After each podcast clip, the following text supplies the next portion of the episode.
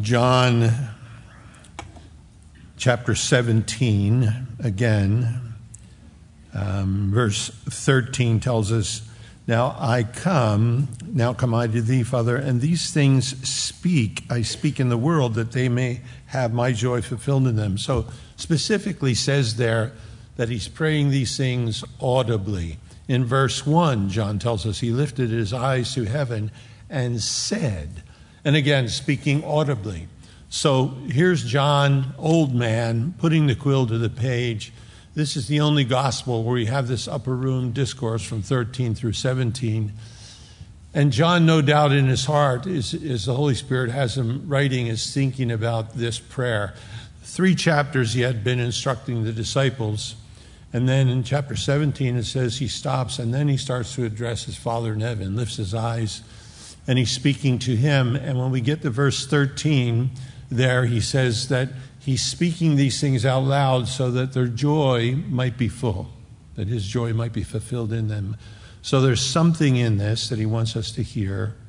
There's something in this that he's preserved it these 2,000 years, and he wants us to take to our own hearts. No doubt it was specific to the 11 in a very, you know, purposeful way, but as his disciples, there are things here for all of us, undoubtedly. so we're going to read down from 14 to 20 today. it says this I have given them thy word, and the world hath hated them because they are not of the world, even as I am not of the world. I pray not that thou shouldest take them out of the world, but thou shouldest keep them from the evil one. They are not of the world, even as I am not of the world. Sanctify them through thy truth. Thy word is truth. As thou hast sent me into the world, even so have I also sent them into the world. And for their sakes I sanctify myself, that they also might be sanctified through the truth. Neither pray I for these alone, but for them also which shall believe on me through their word. So here again, you know, you hear some of this and you think, well, what does this mean and what does that mean? There is no this. What does this mean? It's God the Son speaking to God the Father. And there are things here that no doubt are immeasurable, the breadth and the width of them says in the ages to come, we're still going to be learning about His grace and glory. So this is loaded, it's full. There's so much here. And God, by His grace, you know, again, gives us our portion. I encourage you during the week to sit alone with it and let it speak to you. Just to listen to God the Son speaking to God the Father is remarkable. So, verse 13, he says, He speaks this out loud that we might have His joy fulfilled in us. In verse 14, he begins by saying, I have given them thy word, and the world hath hated them because they are not of the world, even as I am not of the world. So he's going to give us three kind of issues he's addressing. One is right here in, in 14 that the world has hated them. So what he's going to do, he's going to pray to the Father. Well, then, Father, the world is hated them, keep them from the evil one. Then he's going to say, They are not of the world, even as I am not of the world. It's not their home. So sanctify them through thy truth. And lastly, says the Father, As you have sent me into the world, I have sent them. And in verse 19, the provision is, So I sanctify myself that they also might be sanctified. And, and it's this wonderful picture. I have given unto them thy word, therefore the world hath hated them. They're not of this world, neither am I of this world. So uh, I'm so thankful he's given us his word, aren't you? I can't imagine watching the news today without his word. I can't imagine m- measuring my course or my destiny or any of that without his word. And it's interesting here, he says, I have given them, which is a perfect tense, and they are still in possession of it. And to give is to give as a gift. So he's given his word, he's gifted them with his word, and he's given it in such a way that they still are in possession of what he had given. And here we are this morning in possession of what he had given. I have given them thy word, and the world hath hated them because they are not of the world. So, no surprise. You know, isn't it interesting? Sometimes during the week we go to work, we go to school, we're around friends, unsaved people, and we're kind of shocked that they don't like something we say, or we get around a group of people that are giving us a hard time or mocking us. He, there's no surprise. He said, he said, I've given them thy word, Lord, and they possess it, they have it. And the world has hated them because of that. Look, the word of God is a different set of rules than the world has. You know, we look at the world and we see it in calamity. We see it divided. We see it hostile to itself. The division in politics, the racial division in our country, the monetary division, the moral division, the international divisions, military divisions, everything that's going on. If you just leave the world alone, they'll kill themselves. You don't even mess with them, you just leave them alone. There's enough hostility to go around. But then there's a particular kind of hostility, and it's towards you and I because of the Word of God. Look, the Pharisees and Sadducees, they normally hated each other, they wouldn't do anything together. But when they had a common enemy, Jesus Christ, they conspired together how to deal with this. And the world that we live in hates us because we will not be conformed to their image. We will not endorse their morals. We will not endorse their view on a thousand other things because we have a book that contradicts their direction, that speaks of their destiny versus our destiny, and they can't hack it. So they've been busy killing each other, but be encouraged, they're going to do that to us in a specific way. And he says, they're not of this world, even as I am not of this world. It's so important for us to realize that because there's so much of the church that tries to be of this world. They try to be cool. They try to, you know, if I do this, then we can be relative. They, Jesus said, no, they're not of this world, even as I am not. He didn't come to be cool. Jesus didn't come with Rolex watch and $3,000 sneakers and light shows and lasers and smoke machines. Isn't that how he came? He was a carpenter for 30 years. Nobody even knew he was there. And he says, he says, Father, the world hates them because they have your word. They have that. And they've hated me as well because I'm not of this world. He had warned them in chapter 15. He had said to them, If the world hate you, you know that it hated me before it hated you.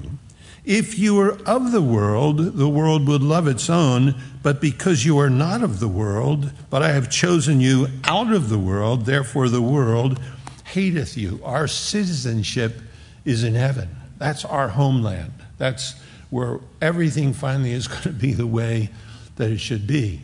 And, and we long for that, and we think about it, but the world we're in is hostile to all of that because it wants us to play the game.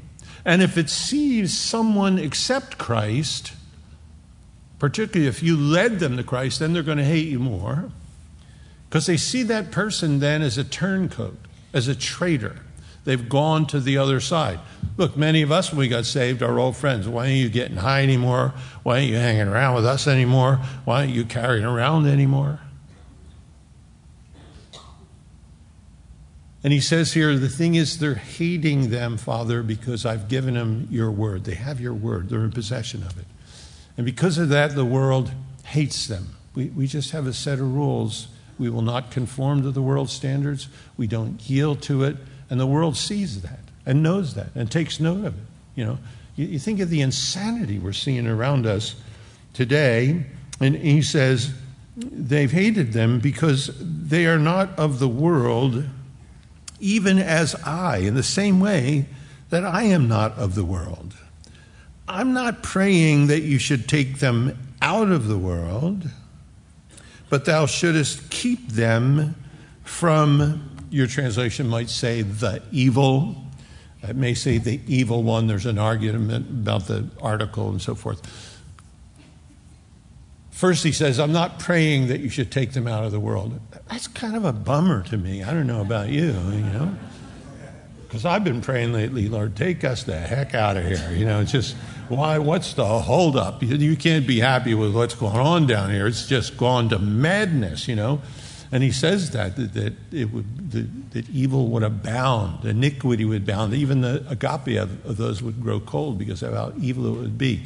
Like the day, days of Noah, like the days of Lot, we're surrounded with it.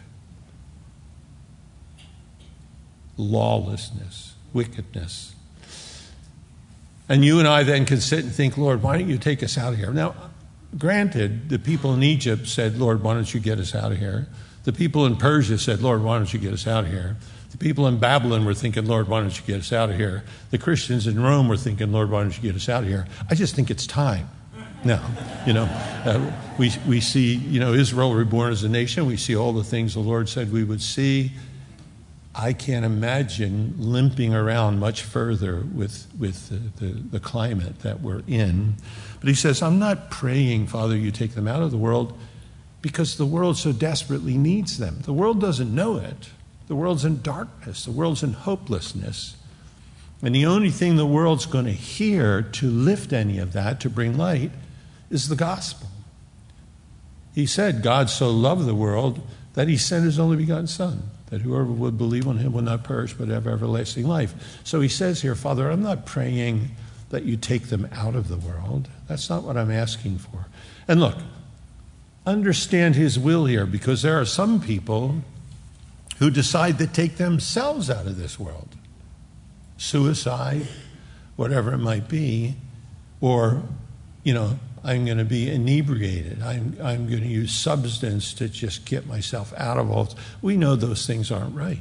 But there's another side, there's a religious side where people think, you know, I'm going to do this and I'm going to do that. I'm going to be separate monastic lifestyle. I'm going to move to a cave or I'm going to move with hermits or monks somewhere. And, and it insinuates that sin is something that we can separate ourselves from. It insinuates a form of self righteousness that if I get away from all the bad people, I'm going to be good. And it takes no consideration of the fact that, that we have evil in our fallen nature that you can't escape from. All of us. Don't look at the guy next to you. We all have it. So there is evil because there is the evil one. There is evil in our own hearts and lives. It doesn't reign anymore, but it's there. You know there's a traitor within. If you say you don't know that, my baloney meter goes right off. There is evil they'll face in persecution and martyrdom. And all of that, all those machinations are because there's darkness behind you. Look at the world today, the morals. You look at the multi-billionaires, inter, you know, international corporate heads and people that are trying to control the world. There's darkness behind all of that. Ultimately, it will all lend itself to the Antichrist, who wouldn't surprise me if he's alive somewhere now. So he says, Father, I'm not praying that you take them out of the world, even though the world hates them, because they have your word. And because of that, the world desperately needs them. So, Father, what I'm asking is, as they're in the world, that you would protect them, keep them from the evil one, that you wouldn't let him have an upper hand in any of these things. Um, remember, you and I, as we look at this, look, he comes at us, you know, differently than he's going to come at somebody who's an unbeliever because their morals are different, their attitude about so many other things is different. But the evil one, you know, we're told condemnation is from the devil. And when you're being condemned, the one who's condemning you in reality is condemning God. The one who is accusing you in reality is accusing God. That there could be a God that calls himself holy, unapproachable, in glory, and that through the blood of his Son, he can take scoundrels like us and call us his own sons and daughters because of the work that somebody else did. And when the devil is condemning you, he's actually condemning God. When he's accusing you, he's actually accusing God. Because the truth is, we're his. We've been bought with a price. Our lives are not our own, they belong to him. So this evil one comes, and he comes in a number of different directions. He says here, you know, Father, I'm not saying take them out, which is a single act. He says, but I'm asking that you would keep them, which is a, a constative. It keeps happening. I mean, that you would be, you know, continuing in this, that you would keep them. They are not of the world, even as I am not of the world which sets the stage now for verse 17. What do we do in the world where the world hates us, where there's an evil one? Lead us not into temptation, but deliver us from the evil one. Where this world hates us. And he says, But you've given them your word. So then in verse 17, he talks about medicinally what is ours Sanctify them through thy truth. Thy word is truth. That our remedy, our medicine, in a world that hates us, where there is evil, is that we have in the middle of all of this a light. We have the Word of God. We have something that can sanctify us, set us aside. Now, look, it doesn't just mean keep us out of trouble. Certainly it means that. You know, Israel understood the whole process of sanctity. You know, um, they washed, they cleansed, they did things that other nations didn't do. God even had to stoop down and say, Look, if you find a mouse or a lizard in your pot of grain, uh, don't regift somebody. Break the pot, okay? Because he had to stoop down to our kitchen and tell us not to give something funky that looked good to somebody else. He's that involved in our lives. So the Israelis cleaned their pots. You know, they made sure they were clean, there was nothing there. But as they were clean, they were not sanctified. To be sanctified meant that the vessel was given over to the Lord's purposes and had no purpose of its own. It has nothing to do with just being clean, though we should be. What are we doing with our lives and are we setting them over to his purpose? You know, the tabernacle was sanctified, Aaron and his sons were sanctified, you know, their garments were sanctified, the priesthood was sanctified. There were certain things that were set apart in the temple and the tabernacle exclusively for God's use. And Jesus says that here sanctify them. Set their lives aside Father. And that's an imperative, Father. It's imperative that you do this. Set them apart. Withdraw them from the ordinary. Not by being taken out of the world, but by being separate from it as they're in it and separated to you. And when it comes to our sanctification, there are three phases to it the past, the present, and the future for you and I. Positionally, we're told that we are sanctified um, by the Lord.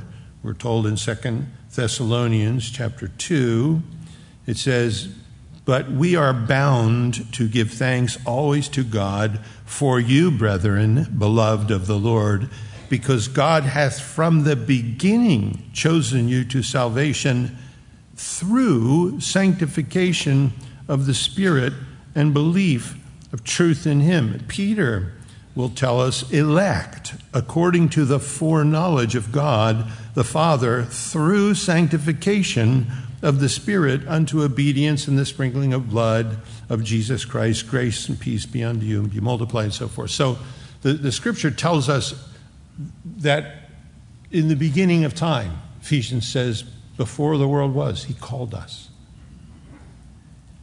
There's something in there. Well, that's election. I, I guess it is. Do you know what you're saying? Nah. I know what the Bible says. So somehow in the in the eternal counsels of God, He sanctified us. And it says we came to faith through that sanctification. So it's a past sanctification. There is a present sanctification that is experiential. Uh, again, First Thessalonians will tell us this.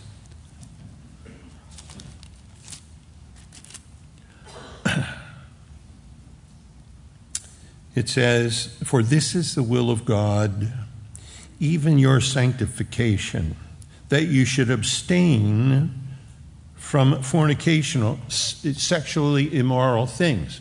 Look at the world we're living in. God's will, who sanctified us before the worlds were created, in our experiential you know, manifestation of that sanctification says that we would abstain from sexually impure and forbidden things. It's one of the reasons that the world hates us. It's so clear what he has to say. In John 15, he has said, Now you are clean through the word which I have spoken to you. He said that to the disciples when he washed their feet. He said, You're all clean, but one who was one of those that weren't given to him. We find that seven times through the prayer here. And then there's, you know, Psalm 119 says, Wherewithal shall a young man cleanse his way, or a young woman? How does that happen? Wherewithal does a young man cleanse his way? By taking heed unto thy word, O Lord. Sanctify them through thy word. Thy word, he says, is truth. And then past, present, future sanctification. Man, am I looking forward to that. When we're finally out of here, set aside for eternity, seeing our Savior face to face, worshiping with angels and saints from all of the ages. No flesh, no temptation, no selfishness, no hatred, no prejudice, no war, no nonsense. Half a, second, you know, just a micron of a second, step to the other side, everything's good. Everything's the way it's supposed to be. And ultimately, we're set aside for that. You think you know what eyeballs are for? You have no idea. You think you know what ears are for? You have no idea. When we step into a place that has been prepared for us, I'm going to prepare a place for you for every fiber in our glorified body. We don't know anything about home until we step into that place. And that's our future sanctification, which continues. It goes on. And he says that this happens through the truth, the Logos. His word is truth. Sanctify them through thy truth. Thy word is truth, a noun. He doesn't say your word is true. Well, certainly it is. We know that. But it's more than that. He says, Thy word is truth itself. Um, Jesus Christ said, I am the way, the truth, and the life. It tells us in 1 John chapter 5 that the Spirit is truth. So God's Word, God's Son, God's Spirit, there's something in all of this the Trinity, the Godhead, the God the Son, God the Father, there is truth. Understand this it is absolutely true, God's Word. It is not relatively true. It is absolutely true how you should spend your day, how you should seek Him in prayer, how you should read His Word, how you should treat your spouse, how you should treat your kids, how you should treat the people you work with, how you should treat the people that work for you, how you should treat the people in your class or your university. God's word is truth. It is absolutely truth, not relatively truth. You can't mess with it. It is, he says, completely true, not partially. It can't be. If it's partially true, it can't be truth. It is completely true, not partially true. We can't argue with that. And by the way, we see so much of the church today trying to water down what the word says so they can be relative to a culture that hates them. Makes no sense to me. We're not of this world. He says it clearly as we go through here. But he has given us his word. Sanctify them through thy truth. Thy word is truth. And he even says, Father, I'm not saying take them out because the world needs them. The world needs the gospel. But I am saying, Father, protect them from the evil one. As you sent me, I send them, he's saying, and, and this is what, I, what we need to do sanctify them, set them aside, like the holy vessels in the temple. Sanctify them. They were sanctified before the world was made. They need to be sanctified now. They're going to be sanctified for eternity. Sanctify them through thy truth. Thy word is truth. What a high view of the scripture we have from Jesus himself. Remarkably inerrant, you know, inspired, absolute. Verse 18, he says this. It says, And thou hast sent me into the world as thou hast sent me into the world, even so have I also sent them into the world. And for their sakes I sanctify myself, that they also might be sanctified through the truth. So, as thou hast sent me, Jesus calls himself the sent one six times in this prayer. As thou hast sent me, even so, in the language speaks, it denotes an exact replica. Father, even as you have sent me, that's how I have sent them. And the word sent there in both places is from apostello, where we get the word a sent one, a messenger, an apostle. So he says, As you have sent me, even so, like that, Father, I have sent them, not taken them out of the world, but I have sent them into the world. And if you and I are sent into the world, we have to realize we're not of the world because if our lives are not sanctified, the enemy's going to have fun with this, and the world's going to see no difference between the way we live and they live. As you've sent me, even so, Father, that's how I send them. It's interesting. He said the same thing the resurrection morning. He said, Peace be unto you. As my Father hath sent me, even so send I you. Jesus was 30 years in a carpenter shop, only had public ministry for three and a half years. Again, he didn't need $3,000 sneakers or light shows or smoke. Uh, a carpenter. And he said, I don't bear witness of myself. If I would do that, my witness wouldn't be true. But the Father bears witness of me. And I think sometimes, wherever we're at in life, we try so hard to get recognition. We, we kind of all yearn for affirmation. But he says you don't have to do that. You don't have to do that. If your life is set aside, as mine was, he says, Even as you sent me, Father, so send I them. We don't have to be bearing witness to ourselves. We only need to be yielded to Him to see what, what could possibly happen with one life given to Jesus Christ, set aside for His purposes. And he reaffirms that in verse 19. He says, And for their sakes I sanctify myself, that they also might be sanctified through, again, the truth. Uh, you know, you look and think, okay, he's saying, I sanctify myself that they might be sanctified. How can Jesus sanctify himself? How can a sinless one make himself any more sinless? he can't make himself any more holy. You know, I sanctify myself, not in regards to any moral purity. The idea is he sanctifies himself like that vessel that was set forth for the use of the Lord. He said, I'm sanctifying, as a present tense, I am sanctifying myself. I'm giving myself. Not making myself holy, holier or more moral. I am setting my life aside, Father, for you. In Gethsemane, he's going to pray three times Father, not my will, but thine be done. And he said, I'm doing that so that they might be sanctified. Interesting there, it's a perfect passive. They might always be having become pacified. But the Lord does that, and once it's ours, it's ours. In the truth. So Jesus is saying, look, you know, he doesn't say, look to his father, I'm talking to you.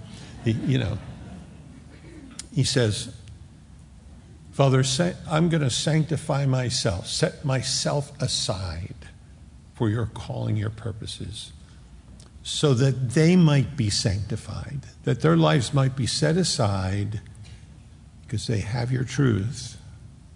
And because they have your truth, the world hates them because they're not of this world. And Father, I'm not asking you to take them out of the world, the world would then be hopeless. I'm just asking you to keep them from the evil one. And as you sent me, I send them. He says, So then the remedy, sanctify them through thy truth. Thy word is truth. As thou hast sent me into the world, even so have I also sent them into the world. And for their sakes I sanctify myself that they also may be sanctified through the truth. All of us here today have that wonderful invitation to set ourselves aside for His purposes. Life doesn't last long. We're aware of the, the struggles that we have. We're certainly not doing this perfect but we can be set aside for his purposes in a world that hates us. No sense trying to please that. Because we have a book that doesn't agree with them, that book is truth. Completely, absolutely. There's no wiggle room. It is truth. And he said, so I sanctify myself that they may be, become, not with their own labor, and remain sanctified through the truth. And then he changes gears in verse 20. He says this Neither pray I for these alone, but for them also which shall believe on me through their word. Here we are. He's looking 2,000 years down the history of mankind, and he sees us sitting here in church this morning with his word, believing in him.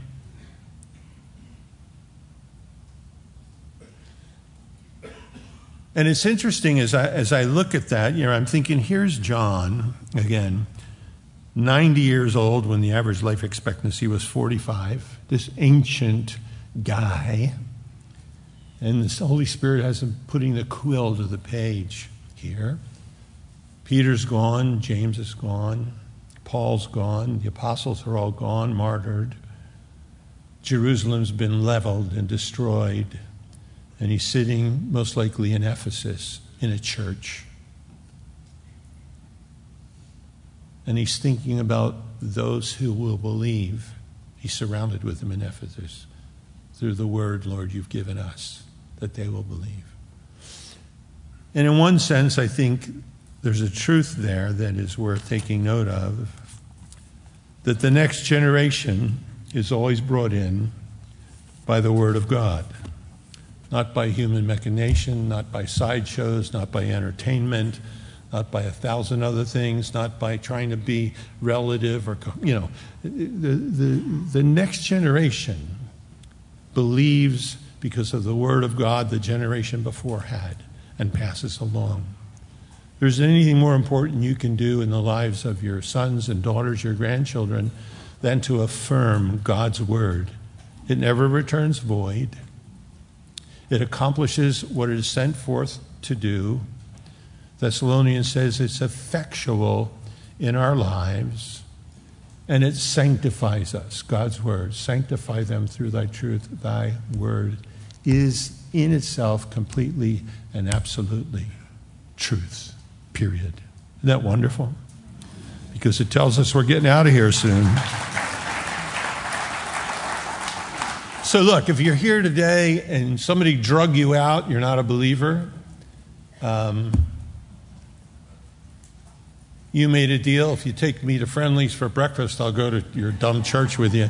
Look, if, you, if, you, if you're here and you don't know Christ, but you're listening and you realize, I don't have any hope. I don't have any hope behind this leave. I, you know, I, I, I, one time I was hating hearing what these Christians are saying, but I am so empty now if this is truth, I want to know about it. And that, if that's who you are this morning, listen, God so loved the world that you live in that he gave his only begotten Son.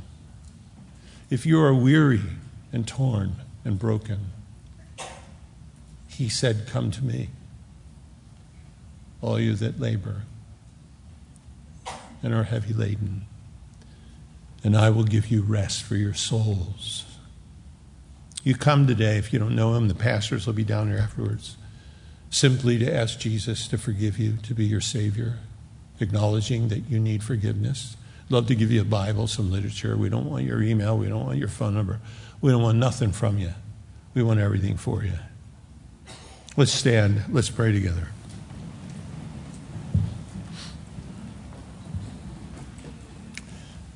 Father, we thank you for these things. And Lord, just to look at them, we just kind of know we're scratching the surface. It, we just can't even, Lord, think about God talking to God, Lord. And you put it to the page and you preserved it so we could be with it here this morning. And Lord, let it do what it does. Let it sanctify. Let it rise off the page and speak to each one of us individually in the particular way, Lord, you know we need to hear truth this morning. And Lord, we do pray for any that are here that have never come, that they don't want to play church, they don't want anything that's phony and religious, but they're done, Lord. They're running on empty. Would you gather them into your arms of love today, Lord? Would you Allow them, Lord Jesus, not to come to Calvary Chapel, but to you, Lord Jesus, and ask your forgiveness for the lives they've lived. And repent, Lord, to turn and come to you today. Lord, we ask you to do that. Lord, your word says you add to the church daily as such as should be saved. It's not our work, Lord. We delight to see it. It's yours, Lord. Hear us as we lift these words to you. Let it be a corporate prayer, Lord Jesus. We're so thankful that you sanctified yourself that we might be sanctified. Lord, we pray in your name. Amen.